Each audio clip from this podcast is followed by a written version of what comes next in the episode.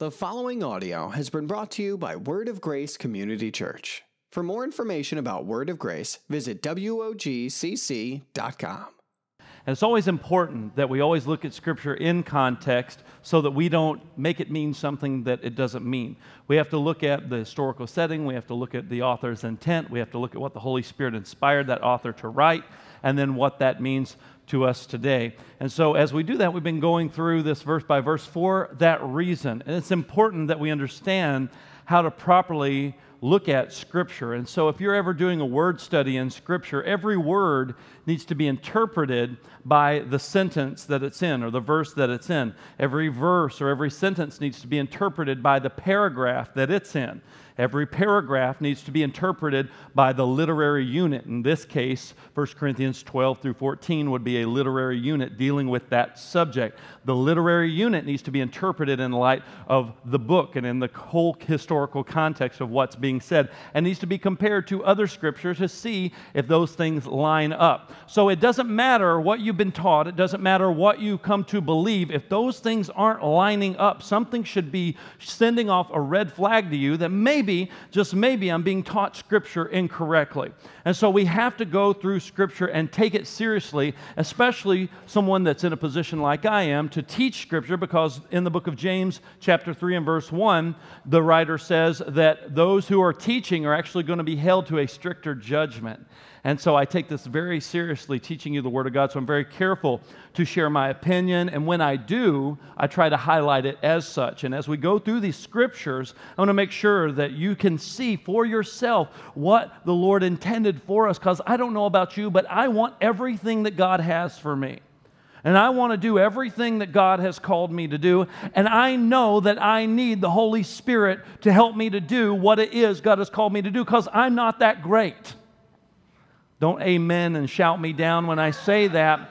But I'm really not that great. It's the Holy Spirit in me. And guess what? The same Holy Spirit that's in me is in you, and He has given you gifts, and He wants you to use those gifts for two things for the edification of the body of Christ, the building up of the body of Christ, and the evangelization, the spreading of the gospel, the good news about Jesus Christ. So, this final message in this series called Supernatural is called Decently and in order. We finished with the love chapter, chapter 13, last week, and how the Apostle Paul made crystal clear that if you don't have love, it doesn't matter how spiritual that you may think you are, if you don't have love, you're making a bunch of noise and you're just trying to draw attention to yourself, and you're missing the point that the gifts are not to be merit badges that are worn on our outward man, but rather they're to be servant towels that we use to wash one another's feet with and that we are to serve one another in the body of Christ, that we're to serve one another with these gifts, and we're to serve the world with these gifts by sharing with them the good news that Jesus Christ has given us. Now,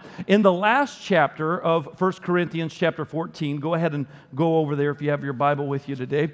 In the last chapter uh, that we're going to be dealing with here in this series, in chapter 14, Paul is going to shift his teaching to deal with the issue of tongues and prophecy, and he's really wanting to get across this message of edification and helping people to understand what edification really means. In chapter 12, he dealt heavily with talking about unity in the church. Do you remember in chapter 12 where he talked about there are many gifts, but there's one spirit? We're all one body. That these gifts are supposed to be helping us to grow and edify the body and share the gospel, the good news of Jesus Christ. And so let's look here at 1 Corinthians chapter 14, where he begins to deal with the subject of edification. 1 Corinthians 14, let's read verses 1 through 5. Pursue love and earnestly desire the spiritual gifts, especially that you may prophesy. For one who speaks in a tongue does not speak to men, but to God. For no one understands him, but he utters mysteries in the Spirit.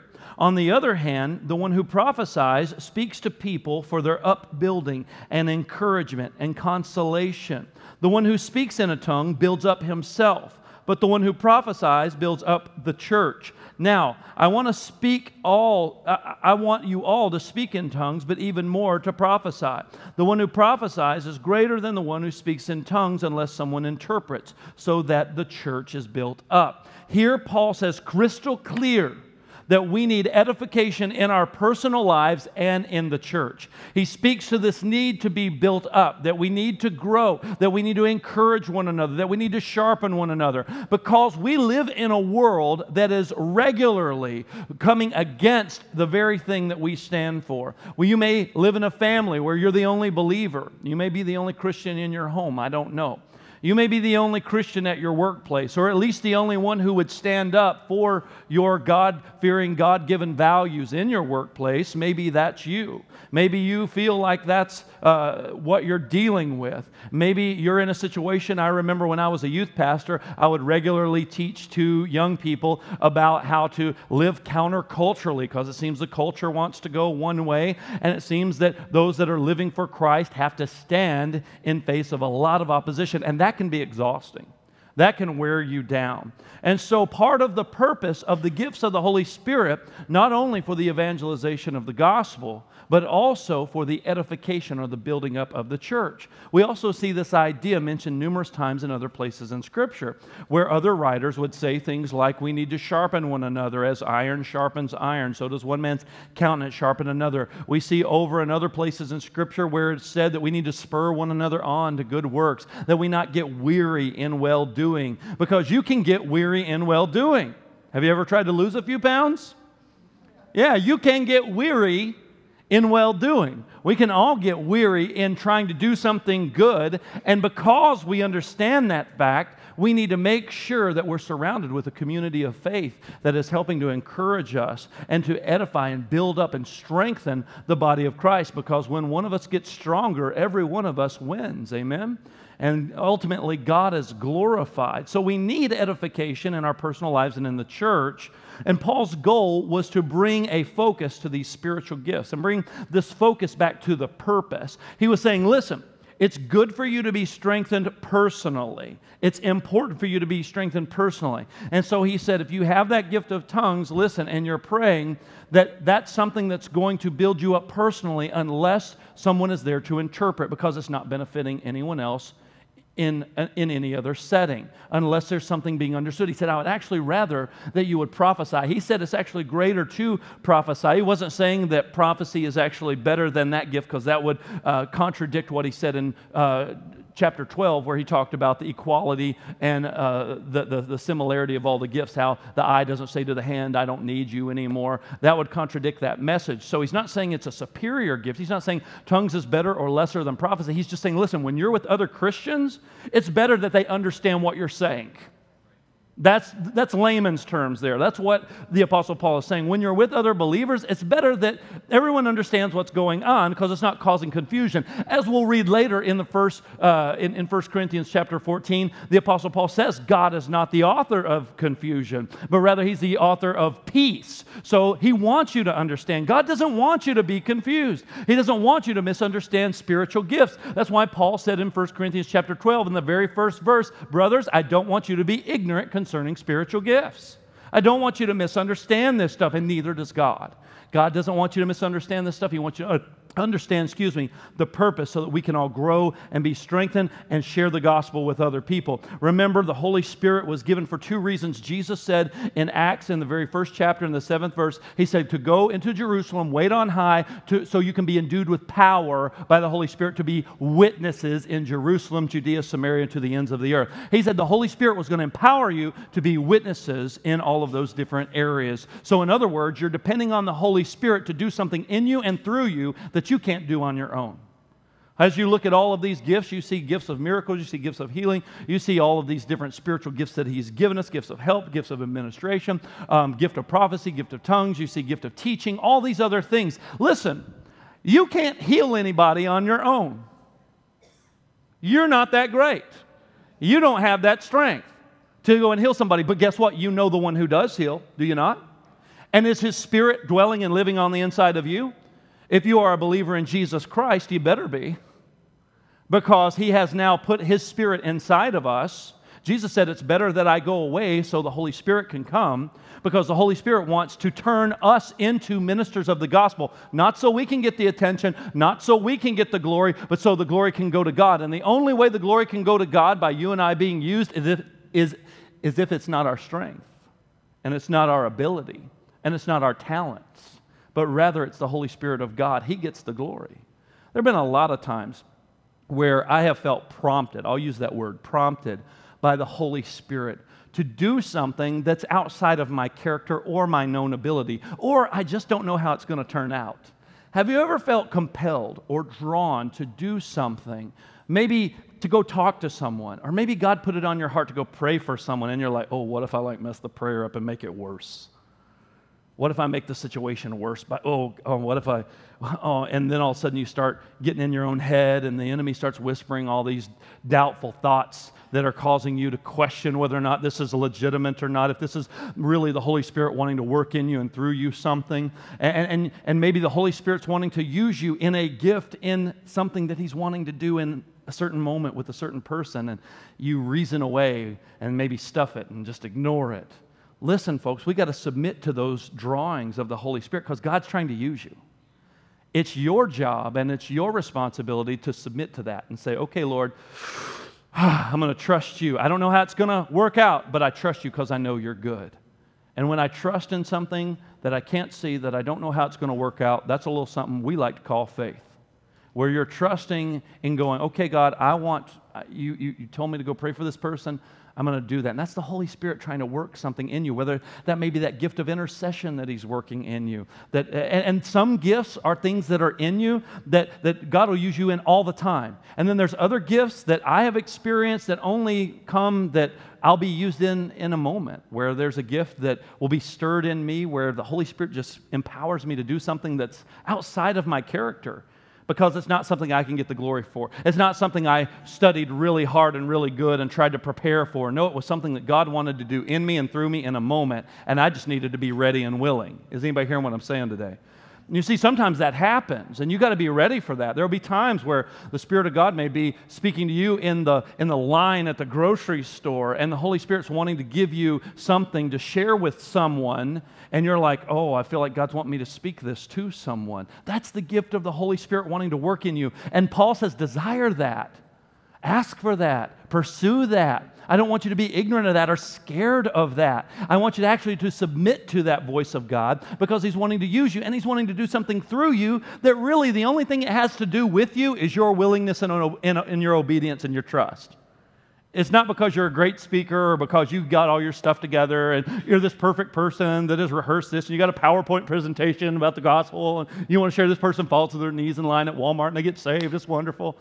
No, that's not that doesn't always happen that way, and that's not what God's asking you to do. He's asking you to be ready, for you to be willing, for you to trust that He's put something on the inside of you. And then there's other gifts that, as we'll read later, that are subject to the prophets. There's other gifts that we can use as will, as, as there's things He wants us to do that He's entrusted us with, that He's put on the inside of us that we can regularly use. But remember, in chapter 12 of 1 Corinthians, Paul did say that the Holy Spirit distributes to each one as he wills. And he said there's different gifts, there's a different parts in the body. And he begins to illustrate this by using the body. And, and, and we need every part doing their part. And we need every person pursuing God and growing in the gifts that he's wanting you to have and the things that he's putting in your heart to either desire or to operate in. And we need that so we can build up the church, so we can encourage one another, so we can strengthen one another. Because it's not just about one person having this one gift. It's not just about me having a teaching gift and regularly using that. Uh, just a few days ago, I was at my accountability board meeting where I have a, a, group of men that I regularly meet with to, you know, just discuss life and different things, and they hold me accountable in certain areas of my life. And as we were talking, we were just kind of going down a negative path, just kind of griping about some things, and everyone was kind of just going one way. And then one guy in the group just gets this thing that just like takes off and changes the conversation to where he begins to speak up. And I know it was the Holy Spirit of God. It wasn't something he had rehearsed, it wasn't something he had come ready to talk about because he didn't know how the conversation was going to go that night. He began to speak something that was emboldened and right and true. And then when it was done and, and, and when he was done speaking it, we were all like, whoa okay, let's stop being negative and let's, you know, start looking at things this way. And it was like this powerful just thing that happened, and I knew it was the Holy Spirit. I knew it was the Holy Spirit of God using that man at that time to speak truth to us because we needed to get our conversation course corrected. And the Holy Spirit used him in that gift in that moment. Now, he doesn't talk to me that way all the time because 99.9% of the time, he's a goofball. and we just joke around and we have fun and we talk about all sorts of silly stuff. But in that moment, boom, it was the Holy Spirit using him to bring about a course correction in a conversation. And I'm grateful for them. Glad people are, are willing to be used in those moments. And, and there are times where I'll be counseling people where I'm sitting down with them and, and, and maybe they're sharing something with me, and I know something is going on in my spirit that God wants me to share with them. And I always try to put a break in the conversation so they don't think that this is somehow some great thing I read in some book somewhere, or some great self help guru thing, or, or some great principle. I want them to know that it's the Lord, but I'm not weird about it. I just do this. I'll be counseling someone and I'll say, I'm about to say something to you, and I really feel like that it's from God. And I feel like the Holy Spirit has given me a word to share with you. And if you don't agree with it and you don't think it's from God, please tell me because I want to be right. I, I, I want to make sure I'm right with God. Amen?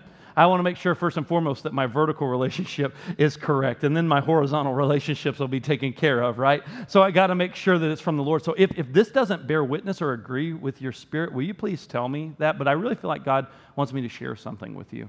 And it's not a part of normal conversation. So that way, God gets the glory for it and then I'll share that word with them, and then they'll tell me whether or not they think that's from the Lord, or they'll tell me if they need to kind of let it marinate and, you know, just think on it a little while. And I've had that happen before, too, where people say, you know, let, let, let me think about that. Okay, and then they'll get back with me.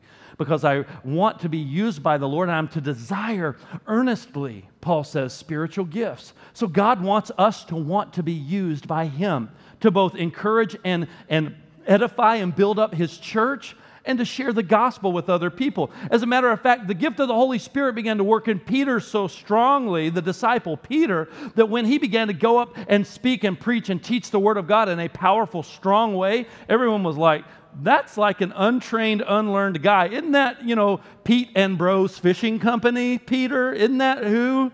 that is it's preaching that like where did he go to seminary he didn't go to seminary anywhere where did he learn that what rabbi did he sit under that's just pete man that's the guy that's always sitting out on the boat trying to, you know, sell me the two for one halibut or whatever, you know? I don't understand. This, that's Peter. He's speaking like an educated guy because it wasn't Peter that was speaking.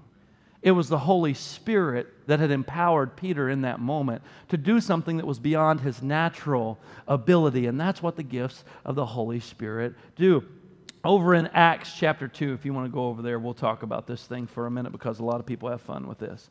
Acts chapter 2 and verse 1, this is really where we see the Holy Spirit um, begin to uh, fall in the church in the book of Acts. Acts chapter 2 and verse 1, we'll read through verse 8, just to give us some context here. When the day of Pentecost arrived, they were all together in one place, and suddenly there came a sound from heaven, a sound like a mighty rushing wind, and it filled the entire house where they were sitting. And divided tongues as a fire appeared to them as rested on each of them. And they were all filled with the Holy Spirit and began to speak in other tongues as the Spirit gave utterance. Now there were dwelling in Jerusalem Jews, devout men from every nation under heaven. And at this sound the multitude came together, and they were bewildered because each one of them was hearing hearing them speak in his own language. And they were amazed and astonished, saying, Are not all these those who are speaking Galileans? And then how is it that we hear each of us in his own native language? So, this here that happened that we just read was the manifestation of the Holy Spirit's power and the gift of tongues for the purpose of proclaiming the gospel. Because what began to happen was at this feast, people came from all over who spoke all kinds of different languages, and they're all gathered for this feast of Passover. And then the Holy Spirit comes, and all of a sudden they begin to hear from this upper room this sound, and they're like, wait a minute, that's my language. That's weird. How am I hearing God being praised and glorified in my own language? How am I hearing the good news about Jesus Christ in my own language? It was because the Holy Spirit had given each one of them those gifts in that time for the purpose of winning people to Christ, for the purpose of the evangelization of the gospel. In that time, Paul was not, uh, as we read about Paul later, though, he wasn't talking about tongues as a language heard by others for the purpose of proclaiming the gospel. So as we read chapter 14, He's not talking about that necessarily. Instead, he's talking about the gift of the Holy Spirit that's given for personal edification. Tongues in this instant means the gift of a personal prayer language that would strengthen one who was praying if they had that gift. And he was telling them, he said, Listen, guys, Only you are going to benefit from that if no one understands what you're saying or if there isn't an interpreter. And then he goes on to further drive this point home. Let's read in verse 6. Now, brothers, if I come to you speaking in tongues, how will I benefit you unless I bring you some revelation or knowledge or prophecy or teaching? Even if lifeless instruments such as the flute or the harp do not give distinct notes, how will anyone know what is being played? And if the bugle gives an indistinct sound, who will know to get ready for battle? So with yourselves, if with your tongue you utter speech that's not intelligible, how will anyone know what's being said? For you will be speaking into the air. There are doubtless many types of languages in the world, and none is without meaning. But if I do not know the meaning of the language, I'll be a foreigner to the speaker, and the speaker a foreigner to me. So with yourselves, since you are eager for manifestations of the Spirit, strive to excel in building up the church. Man, this is pretty straightforward, you guys. He is saying, listen, I want you to pursue spiritual gifts. I want you guys to do that. I want you guys to seek whatever it is God has for you. But when it comes to this gift, it's causing a lot of confusion, okay? And he's saying, if you're speaking in tongues, he said, this needs to be something you're doing as a personal edification, unless there's someone interpreting. Otherwise, he says, you're speaking into the air. He said, no one's being benefited. Now, I grew up in a type of church setting, and this is just me, I grew up in a type of church setting where people would pray for one another and they would just pray in tongues over each other. And it was a very, very emotionally driven experience. And this is exactly what Paul is saying here that's not correct. He's saying this isn't right. He said, because you're causing confusion. No one's understanding what you're saying. This isn't benefiting anyone. You should instead seek to prophesy to each other or speak words of edification. He's not talking about prophecy in the sense of he's wanting everybody in the room to tell the future because that'd be weird, right? And God's not going to do something that's going to embarrass himself, and he's not going to make everyone in here sit around telling the future all day. He's talking about prophecy in the sense of speaking words of edification that are directed and given to you by the Holy Spirit, that we're encouraging each other, that we're building each other up, and that we all should have that gift to be able to do that with each other. He said, I'm not saying that speaking in tongues is wrong. He said, I'm not saying that it's something that you shouldn't do. He said, but if you're going to do this, he said, there needs to be an interpreter. He said, otherwise, he said, you are speaking into the air. He's saying, listen, desiring spiritual gifts is good. And obviously, Paul is dealing with tongues and prophecy because those two were really misunderstood. And that's why he kind of hones in on that. And as we're going verse by verse through this, I think we need to hone in on it too because I believe that those are two spiritual gifts that are greatly misunderstood in the body of Christ to this day. And people either reason them away or they just say, well, this is something that we shouldn't do. But none of the other gifts have ceased, and the church has not ceased to need to be edified, and the gospel has not ceased to need to be spread. So, if the purpose of the Holy Spirit and the gifts that He gives to us is to evangelize the gospel and to build up the church until the need for those two things stops, we still need the empowering and the gifting of the Holy Spirit. Because we can't do this on our own because we're not that great. I don't know if you figured that out or not. I'm glad my wife's not in here. There may be a really loud amen. You're not that great. But Paul has already said twice that we should desire spiritual gifts from the Holy Spirit. We should want to be used and we should be open to God to say, God, what do you want for me? Because the Holy Spirit distributes those gifts as He wills. That's what He said in chapter 12. Some people, they teach that the evidence of someone being empowered by the Holy Spirit is tongues. And I would argue with you that that's not the case. I don't believe that when you, uh, that the evidence of being baptized or filled with the Holy Spirit is tongues, but some people teach that. I find that nowhere in Scripture. There are people that when the Holy Spirit fell, like in the book of Acts, they spoke in tongues, but there are also instances where the Holy Spirit fell, and the Bible says that they spoke the word of God boldly. Acts 1 and 8 needs to remind us of the purpose before we get too dogmatic about something the Bible does not say. You will receive power when the Holy Spirit has come upon you and you will be my witnesses in Jerusalem and in all Judea, Samaria, and to the end of the earth. So, what that means here is that the main idea is that when the Holy Spirit comes, that there would be a shift from your ability to God's ability. That's the empowering of the Holy Spirit. There would be a shift from your ability to God's ability. It is His power working in you and through you. This power manifests itself in gifts that the Holy Spirit distributes as He wills. So that means that the person who speaks in tongues is not a better or more spiritual Christian than the person that doesn't. Come on, somebody. Doesn't mean that the person who can teach is better than the person who is in their closet as an intercessor praying for things and people that you'll never know what happened. It doesn't mean that the person who is leading a church, and, and or maybe someone who has a gift of evangelism, or someone who has a, a, a, gift of a word of knowledge, doesn't mean they're more important than the person who has a strong gift of service and of ministry helps. It doesn't mean. That's why Paul said, Does the eye say to the hand, I don't need you? That's why I say, listen, you're not better because spiritual gifts are not merit badges to be worn on the outside for others to look at. There are servant towels to wash one another's feet with. They're to share the gospel, to build up the body of Christ. Now, concerning the gift of tongues, there have been a lot of times where the uh, gift of tongues was in operation and is, has been in operation as it was in the book of Acts. I've heard great stories from missionaries who were in other countries that there was someone that would be speaking to them in perfect English, or whether God would give them something to share with them and the, and the person heard it in their own language. So, whether it was a gift from the Holy Spirit of the person who was speaking, or whether it was a gift of the person who was actually hearing it in their own language, God's will was still accomplished. And God can do that and still does those things. So, those things like what happened in the book of Acts, those things still happen. We may not hear about those types of instances in America often because we all primarily speak English in this country. But on that day, there were people gathered from all over that didn't speak the natural language. He said, Those guys are Galileans. They don't know our, our language. This doesn't make sense. But yet, we also see where Paul talks about the gift of tongues for those of those, those that have it, it, it can be used as a place of edification. And Paul says, I have this gift. He said, I speak in tongues more than all of you guys. He said, I have this gift. And I believe that's because Paul didn't have anybody who was preaching or teaching him. Paul had to be out there on his own. Paul was the guy that was in prison. He was beaten. He was chased around. And he said, I praise God, I speak in tongues more than y'all. Why would you say that, Paul? I think because Paul needed to be built up and edified more than the average Joe. He needed to have that gift to be edified and strengthened in, in his faith and be refreshed because he wasn't hearing regular sermons. He wasn't sitting in prison and pulled out his iPhone and sit there and got on YouVersion and read some great Bible study that made him feel better. He didn't jump on YouTube and watch some encouraging teaching. No, this guy was in prison, man. It, it was, it, it, was lights out. It was a bad place. And so Paul said, I had this gift and, and, and I use this gift.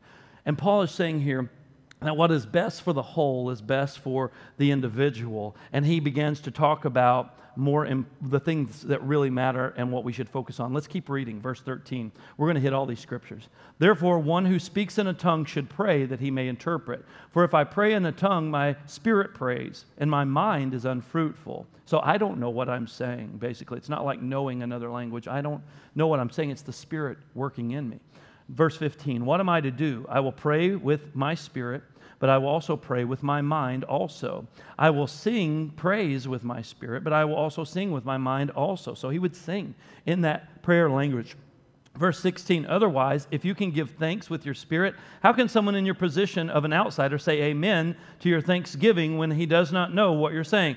So if somebody's like praying over the food and they're praying in tongues over the food and they're like, amen? Oh, you weren't done. Oh, I'm sorry. I didn't, I didn't understand what was going on here. He said, if someone's giving thanks, he said, it doesn't make sense. How am I supposed to know I'm not being uh, ministered to by that, or I can't even participate in what's going on? Verse 17, for you may be giving thanks well enough. You may be doing a good job, but the other person is not being built up. I thank God that I speak in tongues more than all of you. Nevertheless, in church, I would rather speak five words with my mind in order to instruct others than 10,000 words in a tongue. I think that that kind of preaches for itself there. Paul's saying, listen, if, if, if you're not saying something people don't understand, you're not helping anybody, you're not doing anything. Even though you may think you are, you may feel like you are, Paul says you're not. Ooh, and that's hard. I don't like that. I don't want to feel spiritual. Yeah, I understand. But we cannot allow our feelings to dictate truth for us. Oh, let me say that slow so I can say that some more because somebody needs to hear that today. You cannot allow your feelings to dictate truth. There is only one source of truth. It is not your experience, it is not your feelings, it is the Word of God. Amen? The Word of God is the foundation. So that means that I want to serve a God that when I read scripture, I can see his heart and see who he is. And I don't make him into someone that he is not. No matter how much I may want it, I may want it so bad. And I may look for that verse in scripture to validate my experience and, val- and validate, excuse me, my, my feelings. But it's not about my feelings and my thoughts and my experiences being validated. Rather, it's about me learning, God, I want to know who you are and according to your word, not according to my experience. Because I can feel certain ways about certain things, and what if my feelings are wrong? Have your feelings ever led you wrong before? I'm just curious. Have you ever felt something before and your feelings led you wrong? Yeah, that's why we can't walk by feelings. That's why there has to be something more solid than my feelings. But my feelings are the sinking sand, they shift. Because, man, you give me $100, woohoo, I feel good. I like you. You take it away. Hey. Thought we were friends. You just gave me this. My feelings have just changed in the moment about you. Because you gave something to me and you took it away. And my feelings, man, they're, they're fickle. And that's exactly why we can't base our faith upon our feelings. Listen, we got to stop equating. Listen to me. Somebody listen to me today, please. We've got to stop equating our, our feelings with spiritual ex- experiences. Because not all of your feelings are spiritual, they're just feelings sometimes. Now, sometimes, granted, the Lord may, may impress something on your heart and it brings you to emotions, but it doesn't mean that your emotions are a spiritual experience. Listen, I watched The Field of Dreams with my dad a few months ago when he came up to visit, and we cried. We felt emotion. That was not a spiritual experience oh man, I could have made it a spiritual experience if I, if I didn't have good doctrine, but man, I, it was not a spiritual experience. It was emotions. And there's nothing wrong with that. You want to know why? Because God created you with emotions. He wants you ex- to experience the whole gamut of emotions. That's why He gave them to you. That's why He made you the way He made you. He wants you to feel. But every time you feel something in church and every time you get goose pimples, it doesn't mean that it's the Holy Spirit. Oh, hello, somebody. Just because you get goosebumps and you feel something does not mean that it's the Holy Spirit. You cannot be led by your feelings. You will do things that will hurt the body of Christ. You will hurt one another. You will feel self righteous and prideful, all sorts of things. I've seen it my whole life. If you allow yourself to be led by your emotions. And some people often that think they're the most spiritual are the most emotionally wounded people I've ever met in my life. And they got a lot of issues going on that they really need to allow Jesus to help them with. But instead, they'd rather float themselves as spiritual when they're really just wounded. And it's masked. It's a, and they don't see it because they're deceived.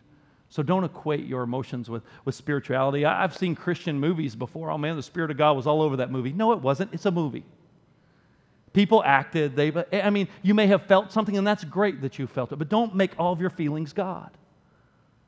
Let your feelings be feelings. And sometimes, sure, it is God moving you. And sure, it is God stirring you. And it is God that you definitely can sense something maybe you weren't aware of before. But to have this idea that God's not with me, He's, he, he's not walking with me, then all of a sudden I feel Him and His presence is here, we got to get away from that. We're, that's an Old Testament thing. We, we, we have the Holy Spirit in us, He's with us. We're always in the presence of the Lord. Amen? Sometimes I'm aware of it more. Sometimes I, I, can be aware that God is with me more because maybe I'm focused more on Him or He wants me to be more aware of Him. But just because I feel something doesn't mean all of a sudden God showed up because God is here. He says, Where there are two or three gathered in my name, there I am. He's here. He's on the inside of you. Amen? Stop making it about emotions because then we'll get bad doctrine, and we'll get bad Christian songs. Anyways, that's another sermon for another day. I promise I won't go there. Did, I am going to go there. Did you know? Did you know that, that, that, that, that one, of the, one of the ways that you learn doctrine is through the Christian songs that you sing? Did you know that? Did you know that those that write Christian songs are going to be held to that James 3 1 higher standard because they're teaching doctrine? Do you know that there are a lot of songs that aren't proper doctrine that teach us bad ideas about God with people from good intentions? Your good intentions don't mean that bad doctrine's okay. You, can have the best of intentions and you can be leading people wrong. That's why you have to even take the words that you sing and go, is this right? Is this scripture? Because if I'm not, folks, I take this stuff seriously. I don't know if you picked up on that or not. And we all have to take this thing seriously because we have to get an account, give an account. How are we leading our children? How are we leading our families? How are, we, how are we allowing our view of God to be shaped? Is it being shaped by tradition and what we've always been told, or is it being shaped by Scripture? Is it being shaped by my experiences and what I want God to be like, or is it being shaped by the Word of God? Is it being shaped by the latest bestseller that's on the book stand, or is it being shaped by the Word of God? Is it being shaped by the latest fad pastor who's super popular and, and, and, and, and has all these videos everywhere that you watch, or is it being shaped by the Word of God? We've got to look at the Word of God. Every time, all right, I just stepped off my soapbox. That's what that was. All right. Spiritual gifts are for edification and salvation. Remember the purpose of these gifts and why we should desire them. Paul is saying the purpose of these gifts should stay the focus of the gift. We need to be mature enough to keep the main thing the main thing. It is not about us, amen? That's why Paul said this, verse 20 Brothers, do not be children in your thinking, be infants in evil so, if you want to be ignorant of something as a child, be ignorant in evil things, is what he's saying here. But in your thinking, in your rationalization, in the way you approach your God, in the way that you worship Him, in the way you understand the gifts of the Holy Spirit, he's saying, be mature. In the law, it's written, by people of strange tongues and by the lips of foreigners will I speak to this people. And even though they will not listen to me, says the Lord, thus tongues are a sign not for believers, but for unbelievers, while prophecy is a sign not for unbelievers, but for believers. If therefore the whole church comes together and all speak in tongues, and an outsider or unbelievers enter, will they not say, You are out of your minds? The answer to that question is yes. Verse 24, but if all prophesy and an unbeliever or an outsider comes, He's convicted by all, he is called to account by all, and the secrets of his heart are disclosed. And so he falls on his face and he'll worship God and declare that God really is among you. Mm. Paul's doing the preaching today, not Derek. That's good stuff. All gifts are given for the glory of God, and all gifts are to be used decently and in order. These gifts should be pointing people to Jesus, not to you, not to some experience. They should be pointing people to Jesus. They should be glorifying Jesus. If you want the experience more than you want Jesus, something's wrong. If you want an emotional high more than you want Jesus, something is wrong. Nothing should take the place of Jesus. If you want the goose pimples more than you want Jesus, something is wrong. If you want some deep something more than you want Jesus, something is wrong. Because Jesus is as good as it gets, folks. Amen? There's nothing better than Jesus. There's no name higher than Jesus. There's no other name by which men are saved. So, Jesus, you're not the man holding the door open to all of what God has. You are what's behind the door. You are the door. You're the gate. You're the way, the truth, and the life. And no man comes to the Father except by you.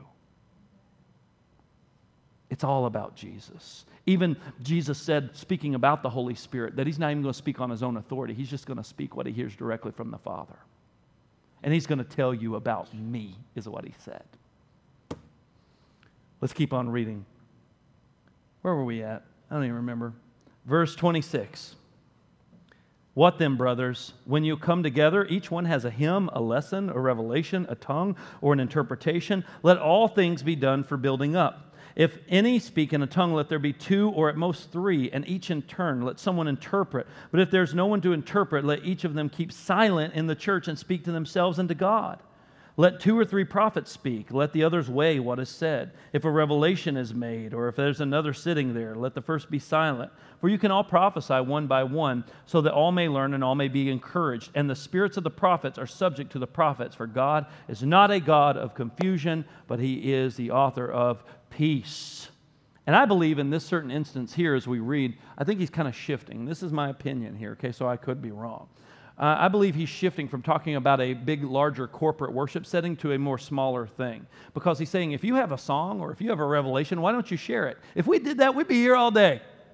Every one of you comes with a song, or each one of you comes with some prophetic word or something, man, we would be here all day. And, and I believe that the reason he gave those limitations, those small numbers, because I believe this was talking about kind of like a small group or a home church or something. But before, I believe he was dealing with a bigger context uh, or a bigger congregation. And most of the theologians that I've read after and commentaries I've read uh, back that idea and that thought up as well. Um, but they could all be wrong. So it's not definitive just because a bunch of Bible scholars say that that it's true, but it does give some weight to it, but it doesn't really matter. He's talking about order, is the main point. Is that when there's spiritual gifts that are exercised, there needs to be order in that environment. It doesn't need to be something chaotic or crazy where everybody's just interrupting each other and walking over each other and trying to out spiritualize one another. No, our gifts should be given to edify the body and to share the gospel. And he said, listen, those things, if those things manifest, they need to be manifested in a way that's decently and in order. Um, Let's keep on reading in verse 34. As in all the churches of the saints, oh boy, this is going to be fun. You ready for this? All right. Praise the Lord. Um, The women should keep silent in the churches, for they are not permitted to speak, but should be in submission, as the law also says. If there's anything they desire to learn, let them ask their own husbands at home, for it's shameful for a woman to speak in church. Or was it from you that the word of God came? Or are you the only ones it has reached? If anyone thinks that he is a prophet or spiritual, he should acknowledge the things I'm writing to you are a command from God. If anyone does not recognize this, he's not recognized.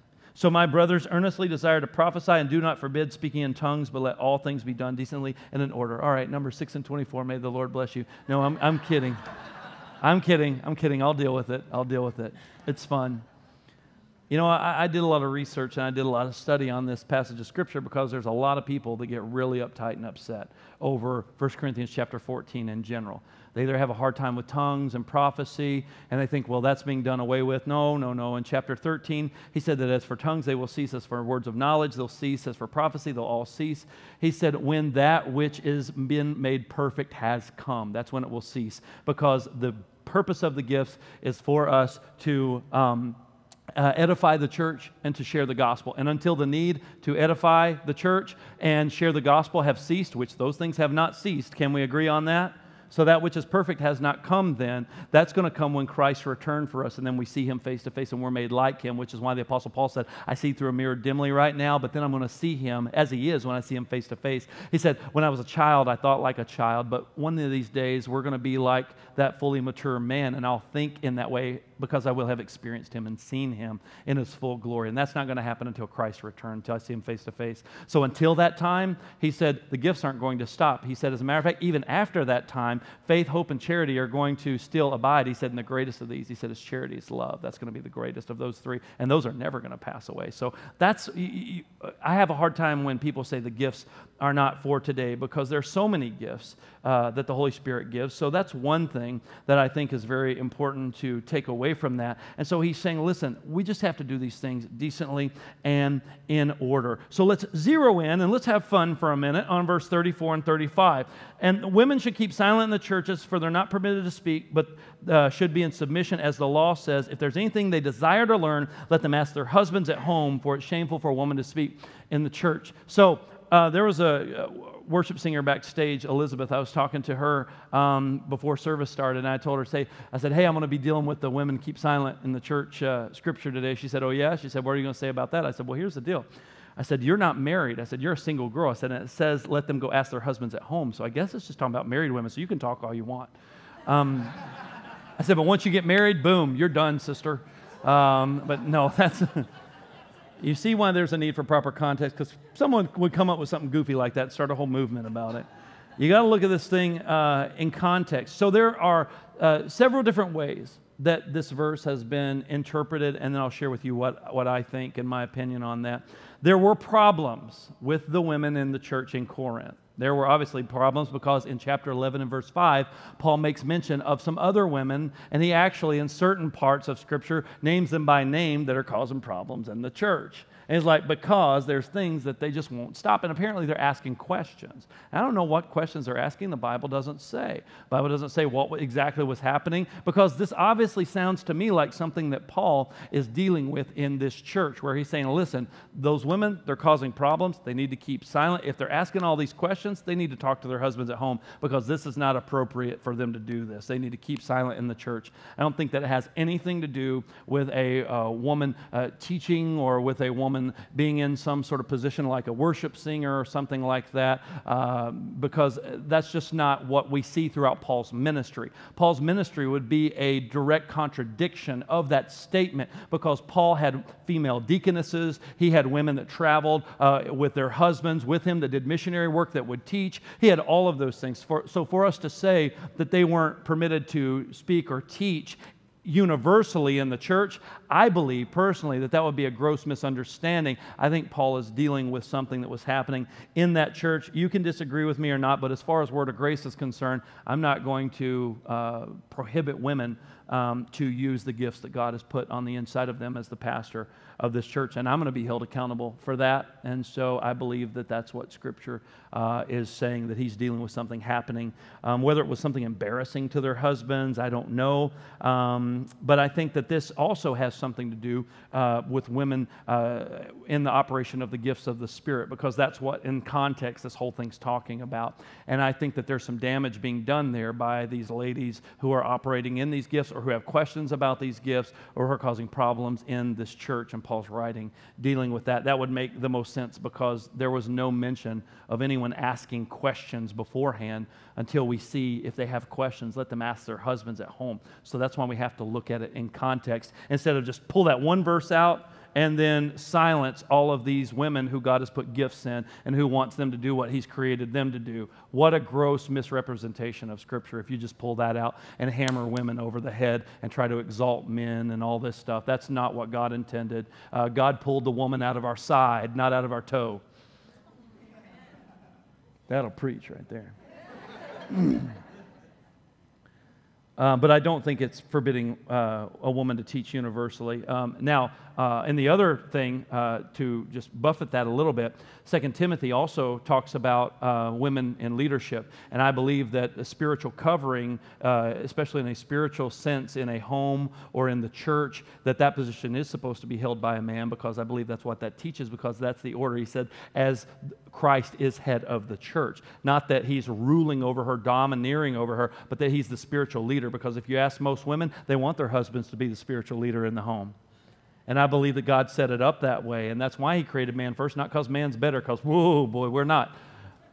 But He created man first because there's a responsibility man is given to have spiritual leadership in the home. And I believe that that is the sense in that, um, uh, uh, uh, so far as the spiritual sense in the church as well. So I, that's what I personally believe in practice. But as far as teaching is concerned and, and, and, and being in another position of leadership, I don't think so. I, I don't think that's proper interpretation.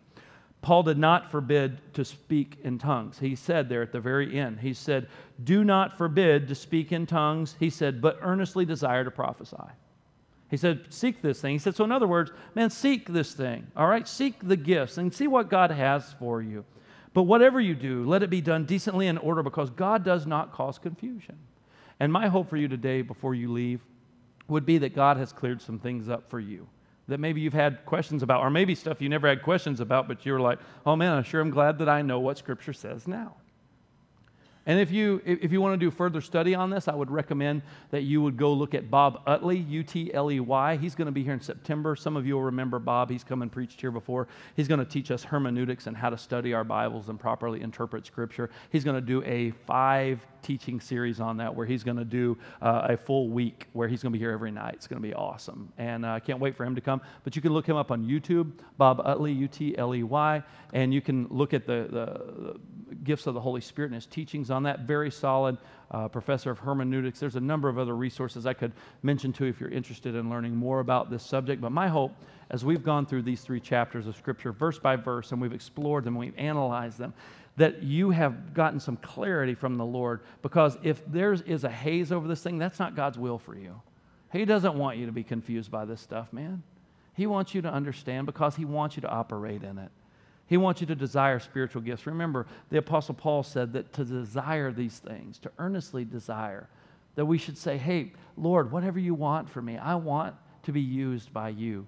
And when there's an opportunity to use that gift, step outside of, of your comfort. Step outside of what you, your, your fear of, well, what's going to happen? What are they going to say? And allow God to do His work. It'll create a greater dependence on God in your life because the greater dependence we have on God, that means the less I'm depending on myself, and that means that He gets the glory and I don't. Amen? I need to say, Lord, let my heart, let my life be in a position where I am used by you for your glory, that you do in me and through me what brings you the most glory.